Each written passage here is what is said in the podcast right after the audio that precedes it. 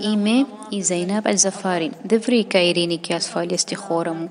Γι' αυτό πέρασα το δρόμο του θανάτου. Μέχρι τη γη της ειρήνης. Αντιμετωπίσω όμως καθυστερήσεις στην έκδοση των εγγράφων μου. Ελπίζω να φτάσει η φωνή μου στους ανθρώπους που είναι αρμόδιοι.